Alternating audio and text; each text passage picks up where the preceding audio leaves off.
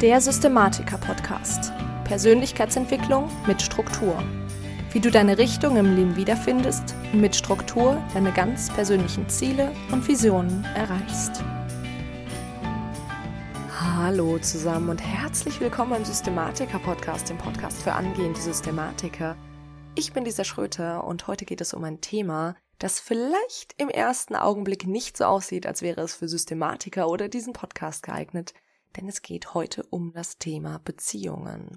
Und ja, ich weiß, im ersten Moment wirkt es wahrscheinlich wirklich so, als sei das jetzt nicht unbedingt ja ein Systematiker-Thema, aber Freunde, auch wir Systematiker führen Beziehungen und führen gerne Beziehungen. Und vor allen Dingen geht es mir aber heute darum, angehende Probleme in einer Beziehung ja, die so ein bisschen vorwegzunehmen bzw. zu umgehen mit einigen natürlich strukturierten Taktiken, wie sich das für diesen Podcast gehört. Und ja, da möchte ich erstmal insbesondere auf zwei Probleme hinweisen, die sehr, sehr oft vorkommen bei Beziehungen. Und dazu erstmal zu unserer Generation. Ich zähle mich ganz klassisch zur Generation Y in unserer Generation ist es nun mal sehr, sehr oft so, dass ja möglichst schnell das ganz Perfekte nicht nur gesucht wird, sondern dass man es gleich sofort haben will. Gleichzeitig lauert aber natürlich hinter jedem nächsten Swipe in Tinder die nächste Versuchung und die nächste Verlockung. Also man hat in Anführungszeichen eine riesen Auswahl und sucht immer nach etwas Besserem. Und das Problem dabei ist aber, dass in einer Partnerschaft oder zumindest in einer guten Partnerschaft immer, immer Arbeit steckt. Und vor allen Dingen eben nicht nur am Anfang, wo es einem sehr leicht fällt, da Arbeit in Anführungszeichen reinzustecken. Wenn man irgendwie verliebt ist, wenn man die rosarote Brille aufhat, dann geht das ja alles ganz einfach. Sondern vor allen Dingen danach, also wenn die rosarote Brille eben dann mal weg ist. Gerade in den Zeiten, in denen es vielleicht, ja, gerade alles nicht so cool ist, alles nicht so super läuft. Gerade da muss man natürlich besonders viel Arbeit reinstecken. Und ich habe ja schon mal über die Millennial Question geredet. Ich verlinke dir das natürlich in den Show Notes.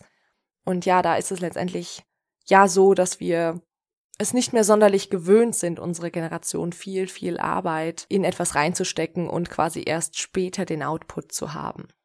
Und das andere Problem ist bezüglich Beziehungen, die schon länger bestehen. Und ich bin mir sehr, sehr sicher, dass du das aus deinem Umfeld kennst, ob das jetzt innerhalb der Familie ist oder bei Bekannten. Also es geht um Beziehungen, die ja schon länger bestehen, aber für die irgendwie nie wirklich aktiv etwas gemacht wurde oder zumindest schon sehr lange aktiv nichts mehr gemacht wurde.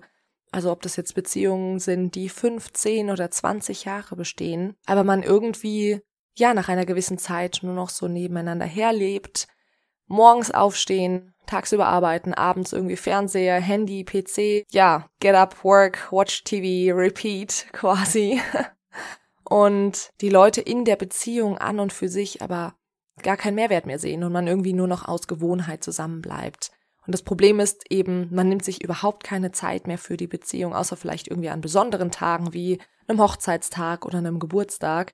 Aber auch dann ist das eben eher so formell. Aber auch hier ist es eben so, man muss Arbeit investieren, damit die Partnerschaft langfristig funktioniert. Das gilt übrigens grundsätzlich für alle Arten von Beziehungen, also auch für Freundschaften und nicht nur für die Partnerschaft. Genau, da habe ich jetzt drei sehr, sehr wichtige Punkte für dich, in der man in einer Partnerschaft oder wenn man gerade eine Partnerschaft angeht, schon sehr, sehr viel, ich sag mal, Konfliktpotenzial rausnehmen kann. Und vor allen Dingen die Partnerschaft, ja, ich würde mal sagen, lebenswert macht und man eben nicht nur nebeneinander her vegetiert und jeder so sein eigenes Ding macht, sondern man tatsächlich miteinander eine Partnerschaft lebt. Und der erste Punkt, den ich ansprechen möchte, ist eigentlich ganz, ganz logisch. Du solltest im Alltag Zeit füreinander einplanen. Und das ist natürlich insbesondere abends ganz gut möglich. Also morgens ist es natürlich so, dass man meistens schnell zur Arbeit geht oder zum Studium, zur Schule, was auch immer. Tagsüber ist man dann in der Regel weg oder zumindest ein Partner ist eben nicht da. Das heißt, dass du dir insbesondere mit deinem Partner abends so ein bisschen Zeit nimmst, ob du jetzt irgendwie früher ins Bett gehst oder man sich auf der Couch nochmal zusammenkuschelt oder vielleicht auch einfach gemeinsam spazieren geht oder zum Sport geht. Und wenn es nur 15 Minuten am Tag sind, das genügt schon. Also such dir einfach diese 15 Minuten am Tag, die du aktiv mit deinem Partner verbringst. Wichtig dabei ist, Natürlich sollst du für die Sorgen des Partners da sein und er natürlich auch für deine, aber versucht euch vor allen Dingen auf das Positive zu konzentrieren, damit man nicht in dieses negative Beschwerde-Ding reinkommt, weil sonst sagt uns das Unterbewusstsein irgendwann, okay, da ist irgendwie immer nur Negatives, was ich mit meinem Partner berede. Das ist natürlich nicht schön und das will man dann auch nicht. Also konzentriert euch auf das Positive. Zum Beispiel könntet ihr euch die Frage stellen, was waren die drei schönsten Dinge, die du heute erlebt hast? Ja, und wenn man sich sowas fragt, dann geht man ganz, ganz anders mit der Partnerschaft um. Der zweite Punkt sind elektronische Ablenkungen aus. Du hast es bestimmt schon erwartet. Also insbesondere das Handy muss weg in der Zeit, in der du aktiv Zeit mit deinem Partner verbringst. Das kann dann eben passend zu diesen zum Beispiel 15 Minuten im Alltag sein. Und ganz, ganz wichtig, sei dir bewusst, dass du hier ein Vorbild bist. Gerade wenn es zum Beispiel Kinder in der Beziehung gibt. Passt so, so gut das Sprichwort, was du tust, das spricht so laut, ich kann nicht hören, was du sagst. Ja, also es ist, bringt halt überhaupt nichts, wenn man die ganze Zeit sagt, pack das Handy weg, mach den Fernseher aus, mach den Computer aus, wenn du selbst eben, ja, ständig am Handy hängst, etc. Und das gilt allerdings genauso natürlich für deinen Partner. Also wenn du deinem Partner ständig sagst, dass er mehr Zeit für dich investieren soll, sich mehr Zeit für dich nehmen soll, du aber quasi nie die Chance bietest, weil du zum Beispiel ständig am Handy hängst oder eben auch selbst die Initiative ergreifst, ist das natürlich nicht sonderlich cool und dein Partner sieht eben auch nicht, dass du da wirklich Interesse dran hast. Und dann kommen wir zum dritten Punkt und der dritte Punkt ist für mich wahrscheinlich der wichtigste.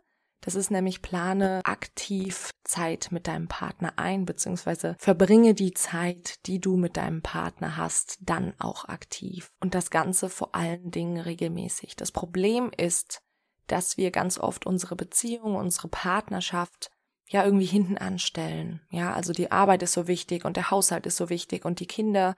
Natürlich sind all diese Dinge super relevant für unser Leben, aber eine gute funktionierende Partnerschaft beziehungsweise gute soziale Beziehungen generell sind eben auch unglaublich wichtig für uns. Es gibt ja eine Studie darüber, dass es sich auf die Lebenslänge am meisten auswirkt, ob der Mensch gute, soziale, stabile Beziehungen hat. Nicht was ist er und wie lang schläft er und was hat er für eine Arbeit, sondern vor allen Dingen die sozialen Beziehungen. Und wenn man jetzt natürlich eine Beziehung hat, in der man nicht glücklich ist, der Partner ist natürlich die ganze Zeit um uns rum und hat dementsprechend auch am meisten Einfluss auf uns, dann ist es natürlich ein Problem, wenn man da nicht ja bewusst positive Zeit miteinander verbringt. Und da habe ich vier Punkte, die ich dir sehr, sehr empfehlen kann, die du machen solltest. Und das allererste ist, einmal die Woche ein bis zwei Stunden tatsächlich aktiv Zeit miteinander verbringen. Und das ist jetzt quasi zusätzlich zu dem ersten Punkt zum Alltag. Aber du kannst da letztendlich einfach, ja, wiederum rausgehen, irgendwo hinfahren. Das Wichtige ist dabei, aktiv Zeit miteinander verbringen. Also es genügt nicht, wenn man sich ein bis zwei Stunden die Woche miteinander unterhält über den Haushalt und was es einzukaufen gibt, sondern dass du dich tatsächlich mit deinem Partner beschäftigst. Genauso, was ich sehr, sehr empfehlen kann, was ich wunder wunderschön finde und ich auch mit meinem Partner mache, ist einmal im Monat eine Date Night haben. Also einmal im Monat wird ein Abend geplant, in dem man eben nur Zeit für sich hat. Das heißt, man verbringt wirklich aktiv außerhalb des Alltags einen schönen Abend zusammen. Das kann aber genauso ein Tag sein, den man gemeinsam in der Therme verbringt oder ähnliches, ja. Und hier finde ich es sehr, sehr schön, dass man sich einfach mal nur mit der Gegenwart oder Zukunft beschäftigt. Also quasi überhaupt nicht über das redet, was so war, sondern nur, was ist momentan, was fühle ich momentan, wie geht es mir momentan und warum. Stell vor allen Dingen immer wieder die Warum-Fragen. Das ist am Anfang wahnsinnig schwer, vielleicht auch für deinen Partner, aber das ist letztendlich das, was am Ende so, ja, so den Deep Talk ausmacht. Also, wenn du jemanden fragst, wie geht's dir? Und er sagt, ja, ist okay, und du gehst einfach drüber hinweg, dann fühlt sich der andere nicht sonderlich wertgeschätzt. Und ja, stell stattdessen einfach die Frage, warum fühlst du dich okay oder warum fühlst du dich nur okay? Und schon geht das Gespräch in eine viel tiefere Richtung. Als dritten Punkt solltest du mit deinem Partner ein bis zweimal im Jahr so einen Urlaub einplanen.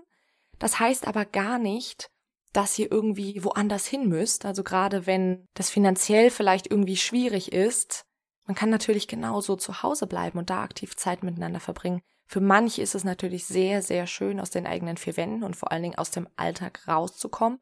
Das ist aber grundsätzlich kein Muss für einen gemeinsamen Urlaub. Und zuletzt habe ich noch einen kleinen Geheimtipp von mir.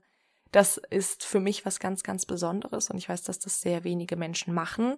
Und zwar ist das einmal im Jahr ein Wochenende oder bis zu vier Tage, die man wirklich nur miteinander verbringt und vor allen Dingen sich mit der gemeinsamen Zukunft beschäftigt. Ich mag das sehr, sehr gerne zwischen Weihnachten und Neujahr, weil das ist letztendlich irgendwie so ein, ja, gefühlter Neuanfang. Man ist noch nicht in dem neuen Jahr drin, hat aber vielleicht diese ganzen Zukunftsvisionen und das ist auch immer dann, wo ich meine neuen Ziele für das nächste Jahr etc. bearbeite, wo ich meinen Fünfjahresplan bearbeite. Und ich habe da tatsächlich für mich damals ein Seminar entworfen für mich selbst. Äh, also ein Seminar, ein Workshop entworfen, wo ich mich quasi mit ganz, ganz vielen tiefgehenden Fragen beschäftigt habe. Dieses, wo will ich hin? Wer bin ich eigentlich? Was habe ich für Wünsche? Was beschäftigt mich?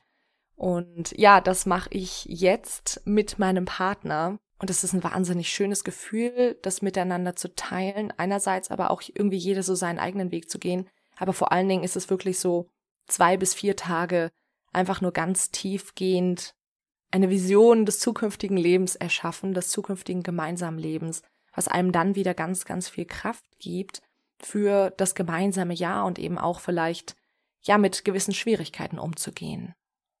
Genau, das waren die drei Punkte und ich möchte die nochmal ganz kurz zusammenfassen. Erstens, findet Zeit im alltäglichen Alltag. Einfach füreinander 10 bis 20 Minuten einplanen also stellt euch die Frage, was ist unsere gemeinsame Zeit am Tag und beschäftigt euch da mit positiven Dingen, die ihr über den Tag so erlebt habt.